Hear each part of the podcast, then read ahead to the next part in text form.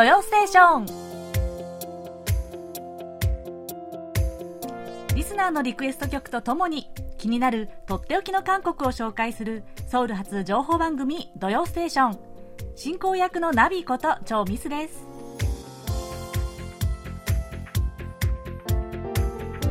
リスナーの皆さんこんにちは。あにわせよえー、日本ではもう来週からですよね。もう29日から。ゴールデンウィークが始まりますねまあ、とは言っても、去年に引き続きあんまりこうね、ゴールデンウィークの計画立てられそうにありませんね。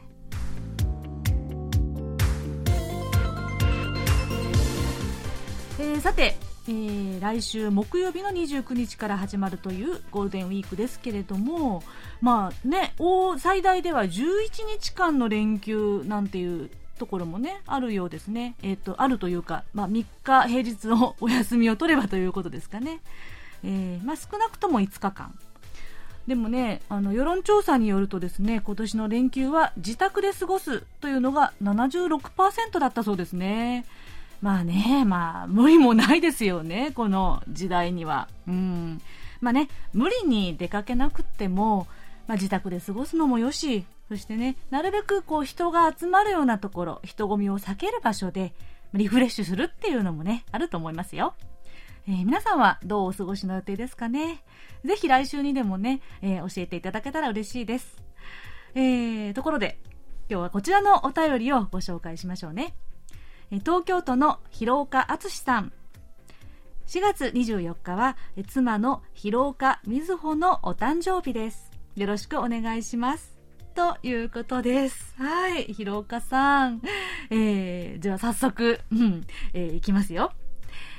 広岡瑞穂さん、宣言축하드립니다パーはい。お誕生日おめでとうございます。ねえ、こうやってパートナーのお誕生日のラジオでお祝いされるなんて本当に素敵ですね。今日はお二人で仲良くラジオを聴いていらっしゃるでしょうか えー、ね、どうか素敵な一日をお送りくださいね。えー、こんなね、ちょっとほっこりする、えー、お便りとともにですね、今週の土曜ステーション、こちらの曲でスタートします。最後までお楽しみください。그대요그대요그대요그대요그대요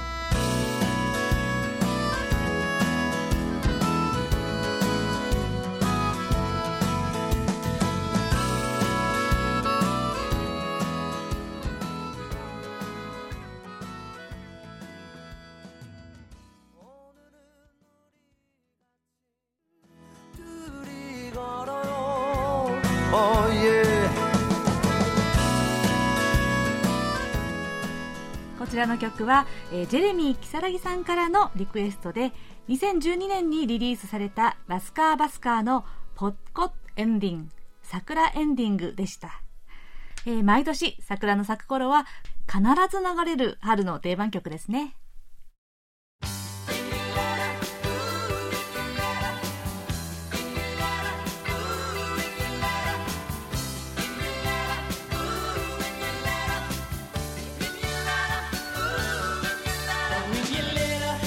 それではリスナーの皆さんから届いたお便りをご紹介しましょう。山口県の杉山哲太郎さん。中波 1170kHz はちょっと苦しい感じの受信状態でした。毎日受信報告を出しているリスナーのお便りには脱帽しました。忙しくて BCL の時間がなかなか取れていません。というねお便りをいただきました。えー、杉山さん、はじめましてですかね。えー、えー、受信報告受け取りました。ありがとうございます。いやーね、こうしてね、リスナーの皆さんから、こういう受信報告、まあ、例えば、今日は受信状況が最高でしたとかね、あちょっと苦しかったです、ノイズが入りましたというね、報告、日々受け取っているんですけれども、うん、こういうのを見るとね、ああ、本当にリアルタイムで届いてるんだなって、私は感じるんですよね。それでとってもなんか嬉しいなって思います。ね杉山さん、本当にお忙しい中、ね、なかなか時間が取れない中でも、えー、聞いてくださって本当にありがとうございます。これからもね、暇があったら、聞いてくださいね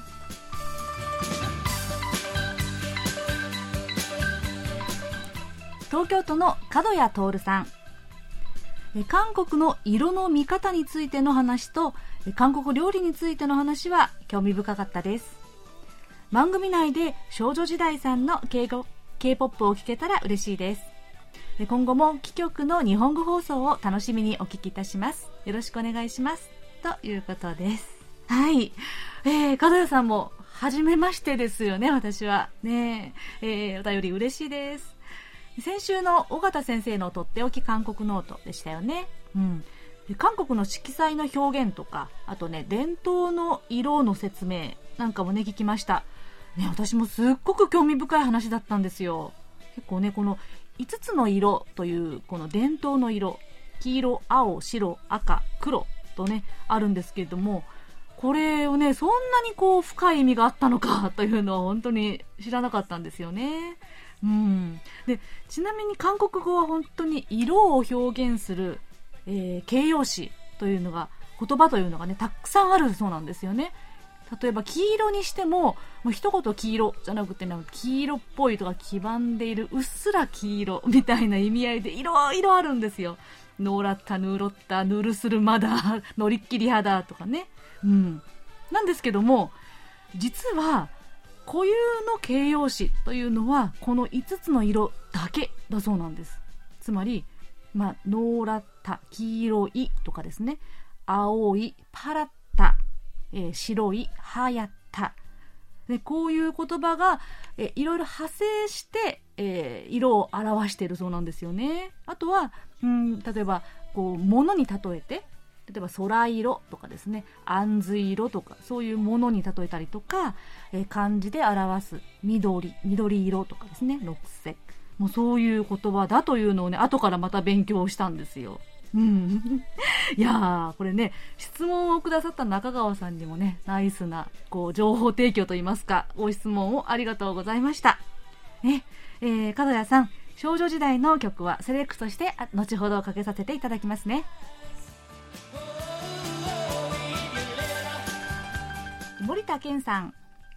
アメリカでアジア系住民へのヘイトクライムが問題になっており最近日本のニュースではロサンゼルスのコリアタウンの現地住民のこれに対する活動が始まったことが紹介されていました。これを見て今のマロンさんの生活が気になってしまいました、えー、さて今年の年明けからドラマ「愛の不時着」イテウォンクラスを見て次は何を見ようかなと考えていましたが最近日本のケーブルテレビで応援している歌手の IU が主演しているホテル・デルーナが放送されました。ホラーコメディの感じで毎回ドキドキしながら IU 出演のドラマを初めて見ています。という、えー、お便りでした。森田さんありがとうございます、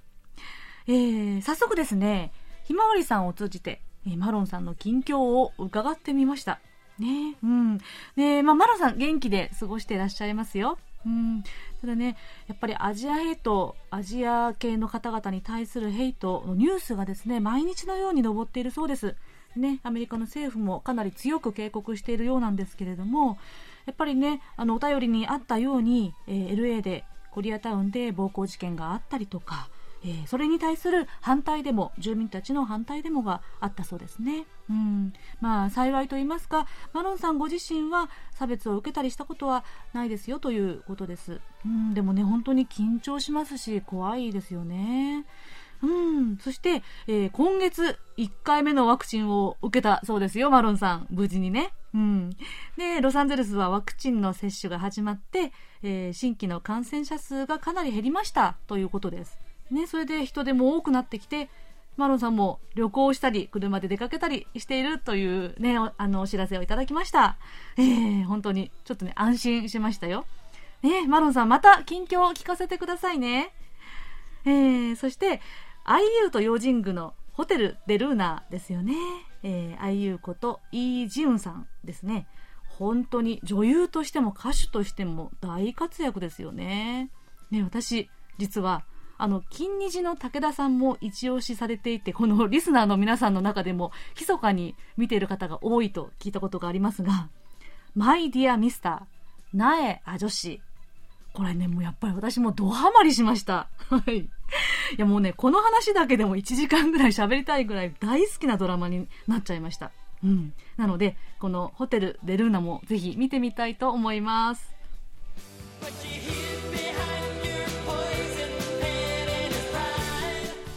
ラジオネーム、ポンタイビツさん。ナビさん、ひまわりさん、こんにちは。こんにちは。えー、ナビさんが文学翻訳のお勉強をされているとのことですが、ナビさんが文学翻訳をされる場合、本を書きたいという気持ちが強い方だと思うので、えー、自分ならこういう表現をするのにというので、そういうのが出て苦労されるのではないかと思います。ナビさんの放送を聞いたり、ナビさんが書かれた文章を拝見しますと、それを強く感じます。つまり、ナビさんは表現者側の方だと思います。よって、ナビさんが本を書かれた方がいいと思います。生意気なことを言ってすみません。あ、いえいえ、とんでもないですよ。えー、私は、ナビさんのお父様くらいの世代世代だと思いますので、新潟のアボジからの意見としてお聞きください。ということです。いやいやいやいやいや、フォンタイビスさん。いや、買いかぶりすぎですよ。いやー、でもね、新潟のアボジからのご意見として、いやー、なんか嬉しくいただきました。えー、ところで、ドキ。私の書いた文章をですね、えー、まあ、ポムタイビスさんのお便りによりますと、えー、ある団体のサイトにですね、載せてもらった短い文章があるんですけれども、これを見つけてくださったんですね。いや、これよく見つけましたね。韓国語なのに全部。いや、すごい。いやー、ね、ちょっとほんと節分を、はい、恥ずかしいです。まあね、文章を書くのはね、まあ、好きな方ですけれども、また翻訳の勉強というのはまたちょっと違ってすごく面白いですね。うん。例えば、この韓国語の一つの単語も、人によっては、あ、これはグループで勉強するので、えー、人によってそれぞれ違う表現の仕方、翻訳の仕方をするんですね。うん。で、どうしてこの場を、この言葉を選んだのかとか、この表現の背景にはどんな文化があってとかどんな感情があってというのもね結構掘り下げて話し合っていくんですよこの、まあ、勉強会では。うんね、本当に、まあ、なかなかこのぴったりとした翻訳の表現を見つけるっていうのが難しいですね。うん、でも、え、こういうの結構私は楽しいなと思ってやってます。まあね、苦戦している理由は、私は宿題が苦手という根本的な問題で、なかなかギリギリにならないとできないというたちなので、あまあこれはね、改善すべく頑張ります。えー、さて、来週土曜日から、ああ、早いですね。もう5月です。というわけで、え気になる来月のテーマは、うん、やっぱりゴールデンウィークで始まる5月ということで、旅行に出たい。気持ちだけでも旅行に出たい。ということで、えー、旅行といえばこの一曲にしたいと思います。うんえー、旅行に出かけるとしたら BGM はこれとかですね。えまたは、あ、これを聞くと旅行に行きたくなるな。または、えー、思い出を、旅行に行った思い出が蘇るなとか、まあ、な、まつわるものであれば何でもいいですよ。うん、そしてね、えー、旅や旅行の思い出、ゴールデンウィークにまつわるエピソードなんかもお待ちしております。えー、お便りはメールアドレス japanese.kbs.co.kr または番組のホームページの掲示板からお送りください。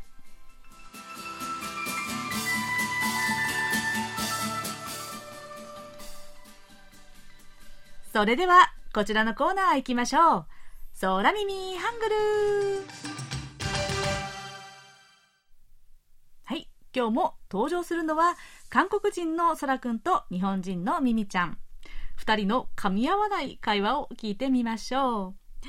えー、ある日二人はミミちゃんのヘアスタイルについて話していました。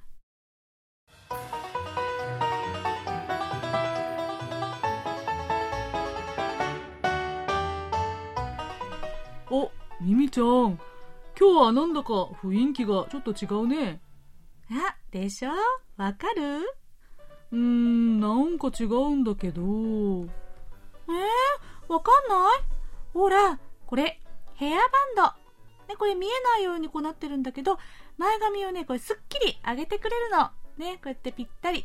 ね、最近こういうの流行ってるのよ。ああ、なんだ。坊主にしたのかと思ったよ。えー、ひどい。はは。嘘嘘。薄毛で言ったんだよ。薄毛。え？う、薄毛？ちょ、ちょっと、薄毛だなんて、か、隠してるわけじゃないんだからね。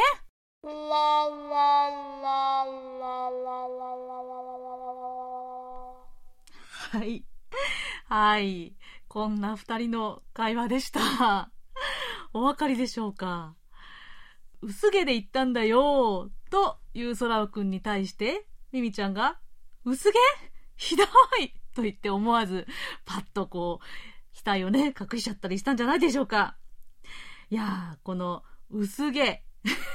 これね、発音に気をつけないといけないですね。薄毛。例えば、薄毛そりとかも言いますね。これは、おふざけとか、冗談、ジョークという意味なんですよ。ね。打ったというのは、笑うですね。この、嘘、打った、薄毛。まあ、こう、打った、笑うから派生した言葉みたいですね。うん。薄毛そり生まれそう。冗談で言ったんだよ。なんてよく言うんですけれども、いやー、これちょっと気をつけなきゃワードですね。日本の人と話すときに、ああ、薄毛、薄毛。これは人によっては誤解 を生んでしまうんじゃないでしょうか。ねえ、よからぬムードになっちゃわないように気をつけましょうね。ええまあちなみに、ちょっとね、この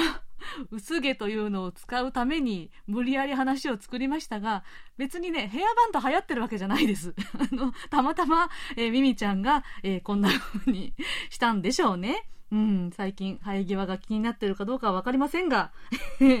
まあ、こんな会話をしたということです。はい。えー、薄毛、薄毛つそり、えー、ジョーク、おふざけという意味でした。はい。えー、今日の空耳ハングルでした、えー、皆さんもこれからも空耳ハングル、空耳ミュージック探してみてくださいね。来週もお待ちしております。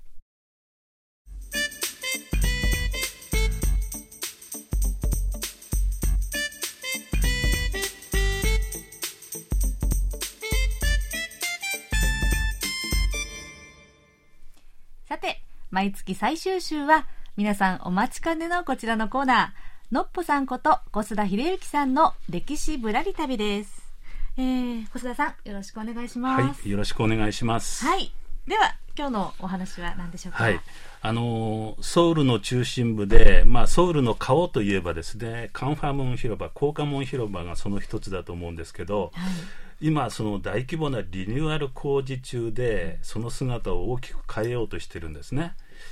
えー、それで今日はこのカンファムン広場について、まあ、さまざまな歴史の舞台となったんですけどカンファムン広場の歴史に触れてみたいと思います。はい、えー、カンファムン広場ですね、えー、李承信将軍の銅像とか、はい、セジョン大王の銅像で有名ですよね、はい、えー、ソウルを紹介する時とか映像とかでも必ず出てくるような場所ですよね。そうですね、うん、そういう代表的な場所だと思うんですけど、うん、あのまあ歴史というにはちょっと最近すぎて、えー、最近の話で恐縮なんですけど、うん、私がソウルに来て2年数ヶ月経つんですけど、この間に景色が最も大きく変わったのはこの実はこのカンファムン広場ではないかと思ってるんですね。それ2年前といえば3.1独立運動からちょうど100周年でこの広場で政府主催の大規模な記念集会が開かれましたそしてその夏には日本の韓国向け半導体素材の輸出管理に反対して、うん、 No Japan、No アベという、まあ、日本ボイコット運動が起きて、うん、毎週のように市民集会が開かれました、うんそしてその年の秋には法務部長官に任命されたチョグク氏とその家族の不正をめぐって大規模なデモがありましたよね。うんそうでしたね。実は私もこの集会ちょっと覗いたことがあるんですけど、うん、あの驚いたのは地下鉄のカンファムン駅を電車で降りた時にもうすでにホームが人で溢れていてですね一歩も動けない状況で駅を出て地上に出るまで30分近くかかったという経験があります。まあ、広場だけではなくて周辺の歩道や裏通りも人でいっぱいだったんですけど、まあ、確かにすごい数だったんですね。ところが、翌年は新型コロナウイルスで一変しました。まあ、それまでは毎週土曜日っていうと必ずどっかで集会やデモが行われてたんですけど、うん。うん、コロナによって全ての集会が禁止されて、まあ、去年4月に国会議員選挙ありましたけども選挙運動で人が集まることも禁止されましたよね。そうですね、うん、それで去年10月にまた再びあの保守系市民団体がデモを計画したんですけど、はい、この時はカンファムン広場を取り囲むように、うん、警察のバスが一列に並んで壁を作って立ち入りが禁止されたんですね、うんうんうん、その周辺の歩道やビル街もフェンスや警察車両の壁ができて、うん、通行禁止措置が取られたり、うん、また地下鉄がカンファムン駅では停車しないという徹底ぶりでした、まあね、コロナの対策とはいえちょっと、まあ、やりすぎなんていう、ね、声もありましたよね、うん、ところがまだ今年になってからはカンファムン広場では大規模な工事が始まって、まあ、今広場全体は工事用のフェンスに囲まれていて3月からはあの左側半分の道路セジョン会館側ですけど、うん、その道路の通行止めになって、うん、えー、11月末まで工事が行われるということなんですね。うんうんうんこのカンハムン広場がどう変わるかはご存知ですか？はい、えっ、ー、と確か今はあの道路の真ん中に、ね、中洲のようにあるこの広場が、えー、道路を半分側にまとめて残りの半分を緑の公園にするみたいな、はい、そうですよね、うん、あの現場の工事用フェンスに完成予想図が掲げられてるんですけど、うん、それにはカンファブン広場に本物の広場を植える、うん、まあ、種をまくっていうような意味のスローガンが掲げられてますし、それによると、まあ、アスファルトを剥がしたところに100種類以上の花や木を植えて、うん、人と森と道が一体となった空間、うん、人が中心の本物の広場。毎日がお祭りのような空間を作るというような、スローガンが掲げられています。うんまあ、本物の広場と言われるとそれでは今までは何だったのかと思うんですけど まあそのたくさんの花や木が植えられるということで、うん、えー、もう大規模な集会はここで開けなくなるのかなというあの疑問もあります。うん。まあ、あの現在のムン・ジェイン政権はですねろうそく革命とか広場民主主義という言い方があるんですけど、うん、まあ、パク・クネ前政権による、まあ、いわゆる国政労働事件を追及する市民の集会が毎週のように開かれたり、うん、まあ、こうした市民パワーの手で国会の弾劾決議でやり直しの大統領選挙というのがあって現在のムン・ジェイン政権が誕生したわけですよね、うんうん、つまり、まあ、ムン・ジェイン政権にとってはカンファムン広場は政権誕生の基盤だったと思われるんですけど、うん、そのまあ、コロナもあって、うん、えー、そういう役割が変わってる面があると思うんですよね。うん。はい。どどうですか？この広場がなくなるっていうことについては皆さんどう考えてるんですかね？そうですね。これは本当にカンハムン広場、高架門広場ってこう論争の中心でもあるんですよね。えー、ねなかなかただの公園にするというわけにはいかず。しかもねこれも長い構想の末にこの、ね、工事あの、まあ、大規模な工事が始まったわけだけれどもまたこれのいきさつも今回新しい市長選,、はい、市長選挙で新しい市長市長になって、はい、な一部修正という話も出てたりするわけですもんね。そうなんですか、うんまあ、そのいずれにしてもカンファムン広場というのはその時々の韓国の政治状況を映す極めて政治的な場所だったことは間違いないんですね。そうですねパク・クネ前政権の弾劾とムン・ジェイン政権の誕生につながったろうそく集会というのは2016年10月から翌年3月までの動きでしたけどその前2014年5月に起きたセウォル号沈没事件ではその真相究明とパク・クネ政権の責任を追及するろうそくデモが行われました。また2008年にはですねアメリカ産牛肉の輸入再開を決めたイ・ミョンバク政権に反対するデモが行われ、うん、その前の2002年6月にはあの米軍の装甲車で女子中学生2人が引き殺されるという事件がありましたけど、うん、その年の11月に米軍兵士に無罪という判断が下りるとそれに抗議する全国規模の集会が開かれたんですね、うん、この時もろうそく集会として行われたんですけどこれほどの規模で行われたのは、うん、1987年6月の民主化構想以来だったと言われています、うん。はい、さらに時間を遡れば1960年3月に行われた大統領選挙をめぐって、まあ、選挙に不正があったとして学生が抗議運動を起こしてイスンマン大統領の辞任につながった4月革命、あるいは4.19サーイルグ革命というのがあります、はい。うん、これもカンハムン広場に通ずる今のソウル市議会かつての国会議事堂の建物が抗議集会の中心となったんですね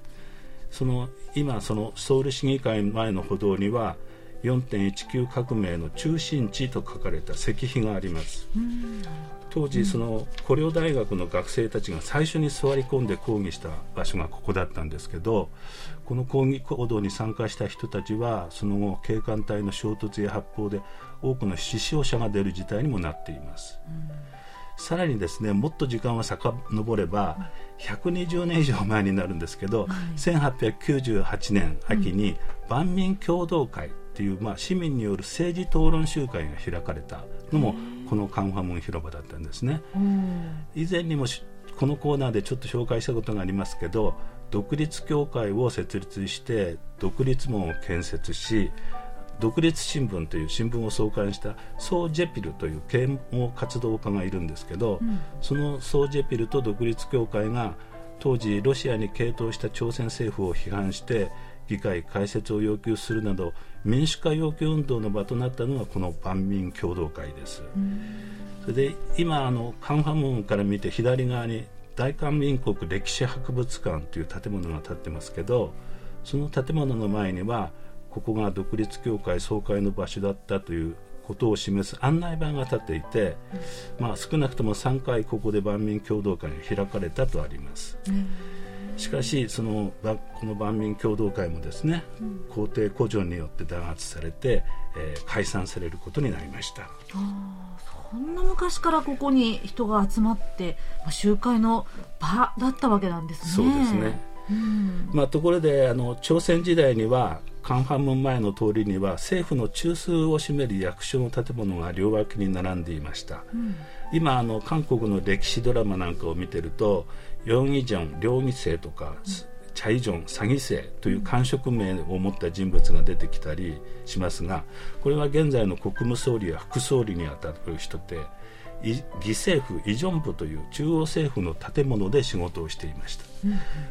この義政府イジョン部は今今の歴史博物館の隣にあったんですけど、今発掘調査が行われていてかつての建物の遺構が見つかっています、その他あの歴史ドラマを見ていると左本部とかポドチョンという役所名が出てきたり、うん、あるいはヒョンジョパンソとか、うん、ピョンジョチャンパンとかいういろんな肩書きを持った人が出てきますけど、うん、左本部やポドチョンというのは今の警察、うん、ヒョンジョは今の法務部、うん、ピョンジョは今の国防部。で、まあ、要するにそういう役所がこの高官門前に6つあったので総称して6層、ユクチョと呼ばれていました、それでカンマム前の通りはですね、え6層通りユクチョコリとも呼ばれていました、まあ、要するにここら辺一帯が中央官庁街だったわけですね。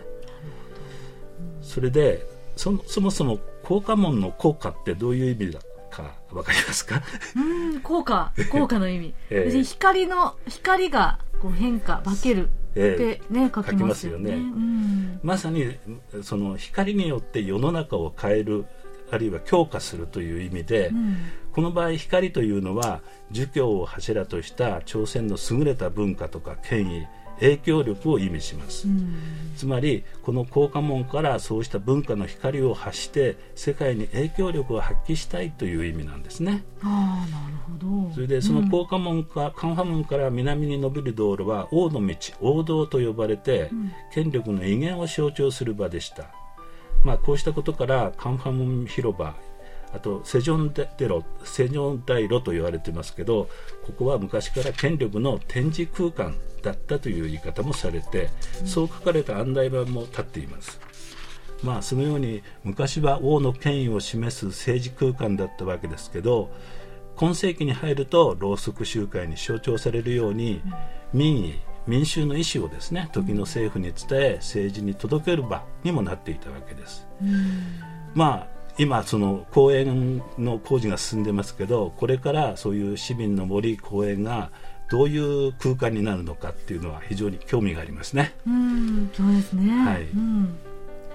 まあ、ところであのカンファム広場を語るときは日本統治時代から、まあ、1990年代までカンファムンの場所にあった朝鮮総督府という建物について語るべきなんですけど、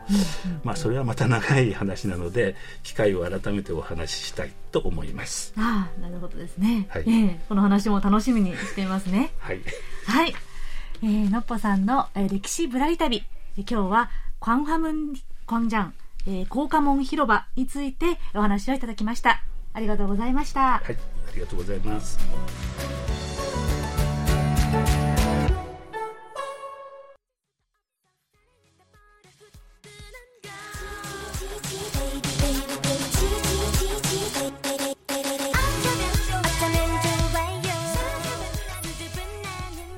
こちらは創業誌で少女時代が2009年に発表した曲で G でした、えー、角谷徹さんから少女時代の K-POP をということだったので日本でも大流行したこちらの曲お送りしてみました。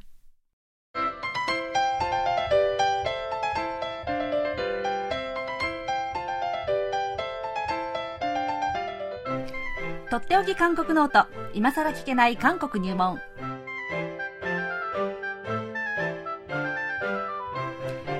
滞在18年目の韓国社会ウォッチャー本育大学経営学部助教授の尾形義弘さんが韓国社会のどんな疑問にもお答えします、えー、尾形先生は今日はスタジオではなく、えー、まあ、事情により遠隔でご参加ということで電話でつなげております。尾形先生。こんにちは。はいこんにちは。お聞こえますか、はい大丈夫です。はい。え、はい、なかなかこういう新鮮ですね。そうですね。ええー、離れていますが、今日もいつものように、はい、はい、えー、質問をお願いしますね。はい。よろしくお願いします。よろしくお願いします。はい、では早速です。はい。えー、長野県の相馬秀樹さん。岡田先生、こんにちは。韓国も以前は漢字が使われ、今も氏名などでは漢字が使われていますが、まず漢字表記はないですよね。でも今もこれはこの漢字を使うというのは残されているのでしょうか？例えば春というのは春春の春ですねそして今日今日を君 il と言ったり空港根半など、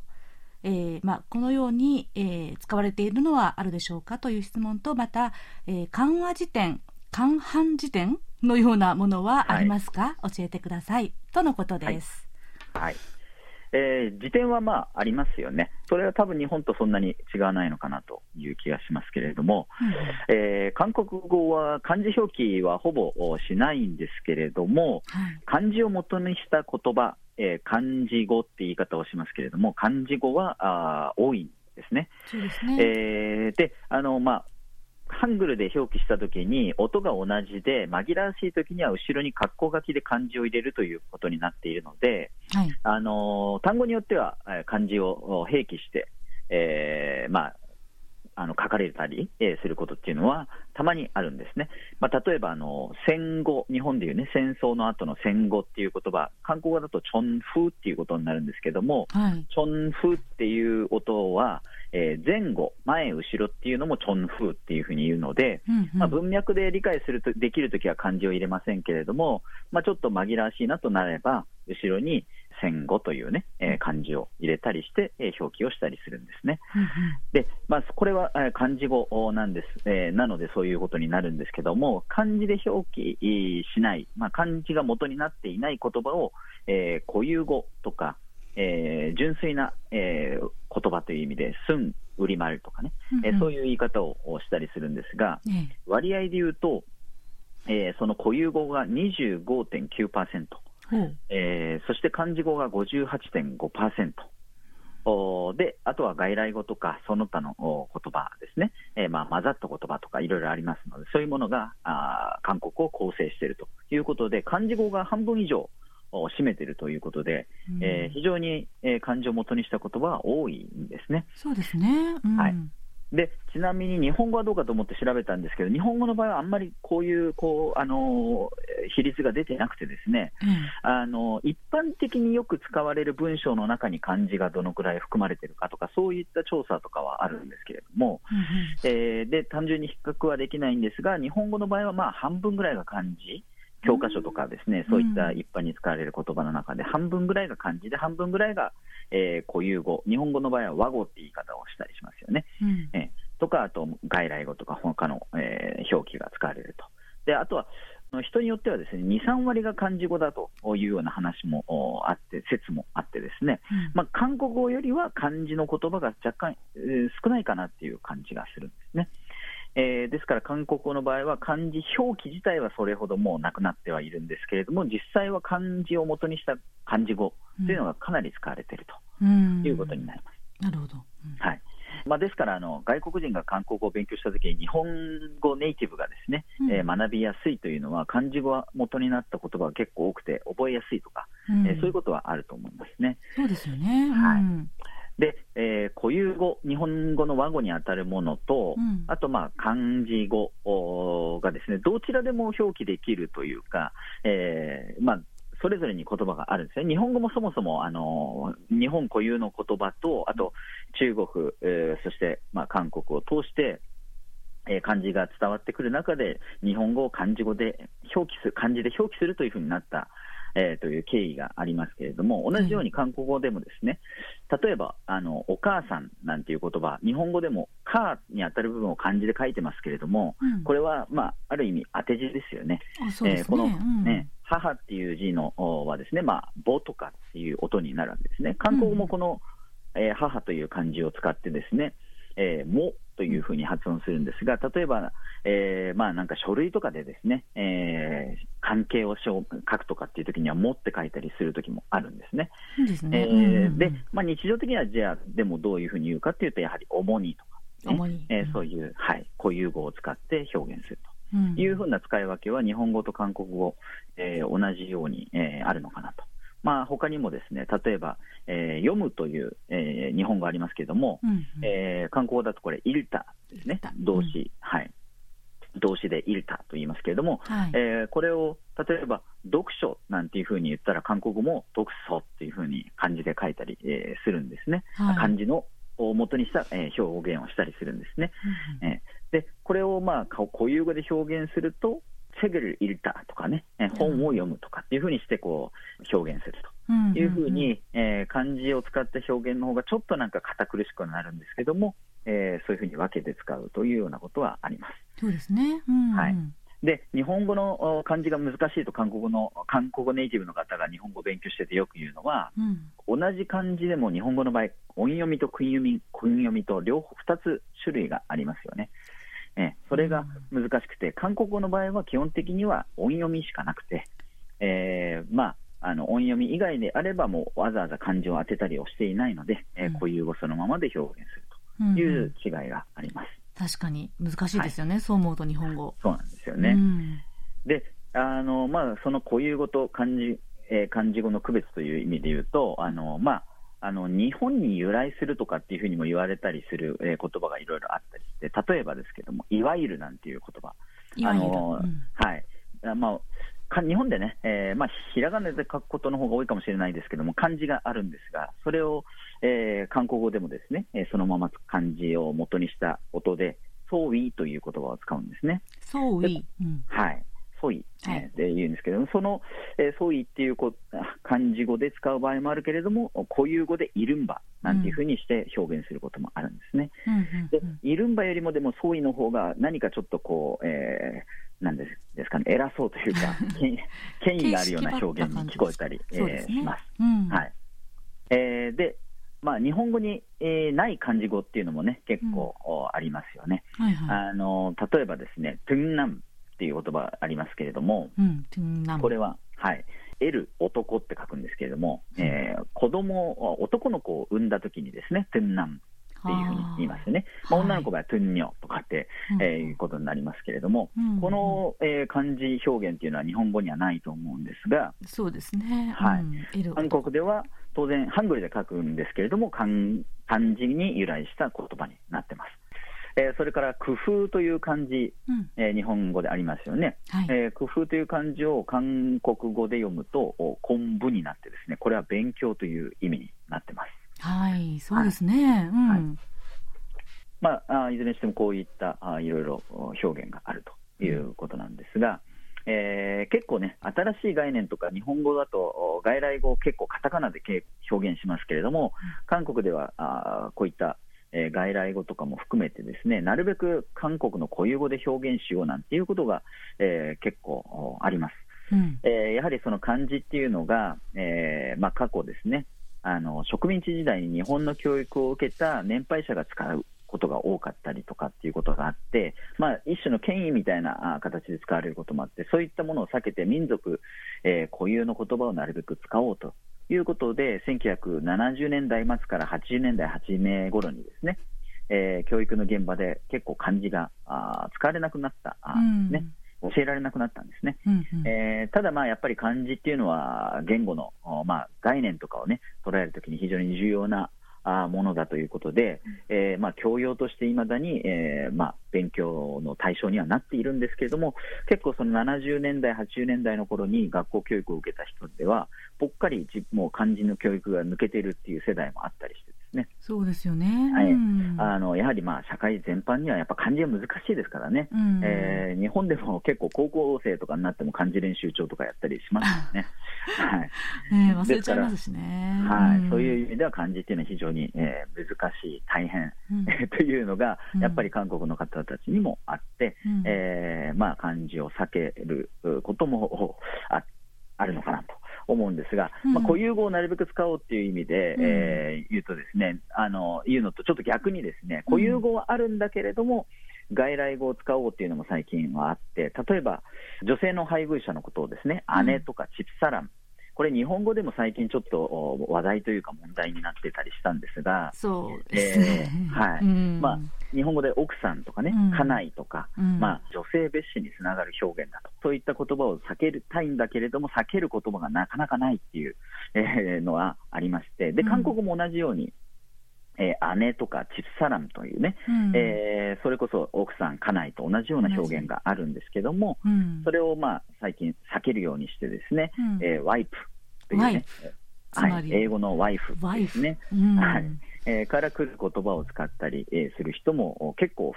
えー、これは結構一般的にもうだいぶなってるかなという気はしますけれども、それほど一般的ではないですけども、うん、パートナーとかね、うん、えー、そういう言葉を使う人もたまにいますけれども、うん、まあ、そういった形で固有語をなるべく使おうという機運の中で、なかなか固有語でも表現できない、うん、えー、ものは外来語に頼っている部分というのもいまだにある